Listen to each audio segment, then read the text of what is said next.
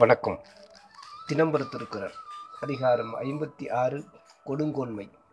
குரல் எண் ஐநூற்றி ஐம்பத்தி ஐந்து. அல்லற்பட்டு ஆற்றாது அழுத கண்ணீர் அன்றே செல்வத்தை தேய்க்கும் படை.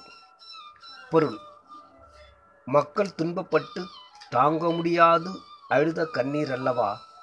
அரசனது செல்வத்தை குறைக்கும்படியான அறமாகும். விளக்கம். மக்கள் துன்பப்பட்டால் அரசனது வருவாய் குறையும் செல்வமும் குறையும். மக்கள் வளர்ச்சியே அரசனது வளர்ச்சியாகும்.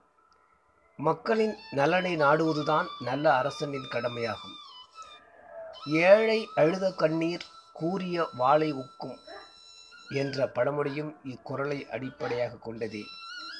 குடிகளை வருத்தி தான் நன்மை பெற கருதலாகாது என்பது கருத்து. நன்றி.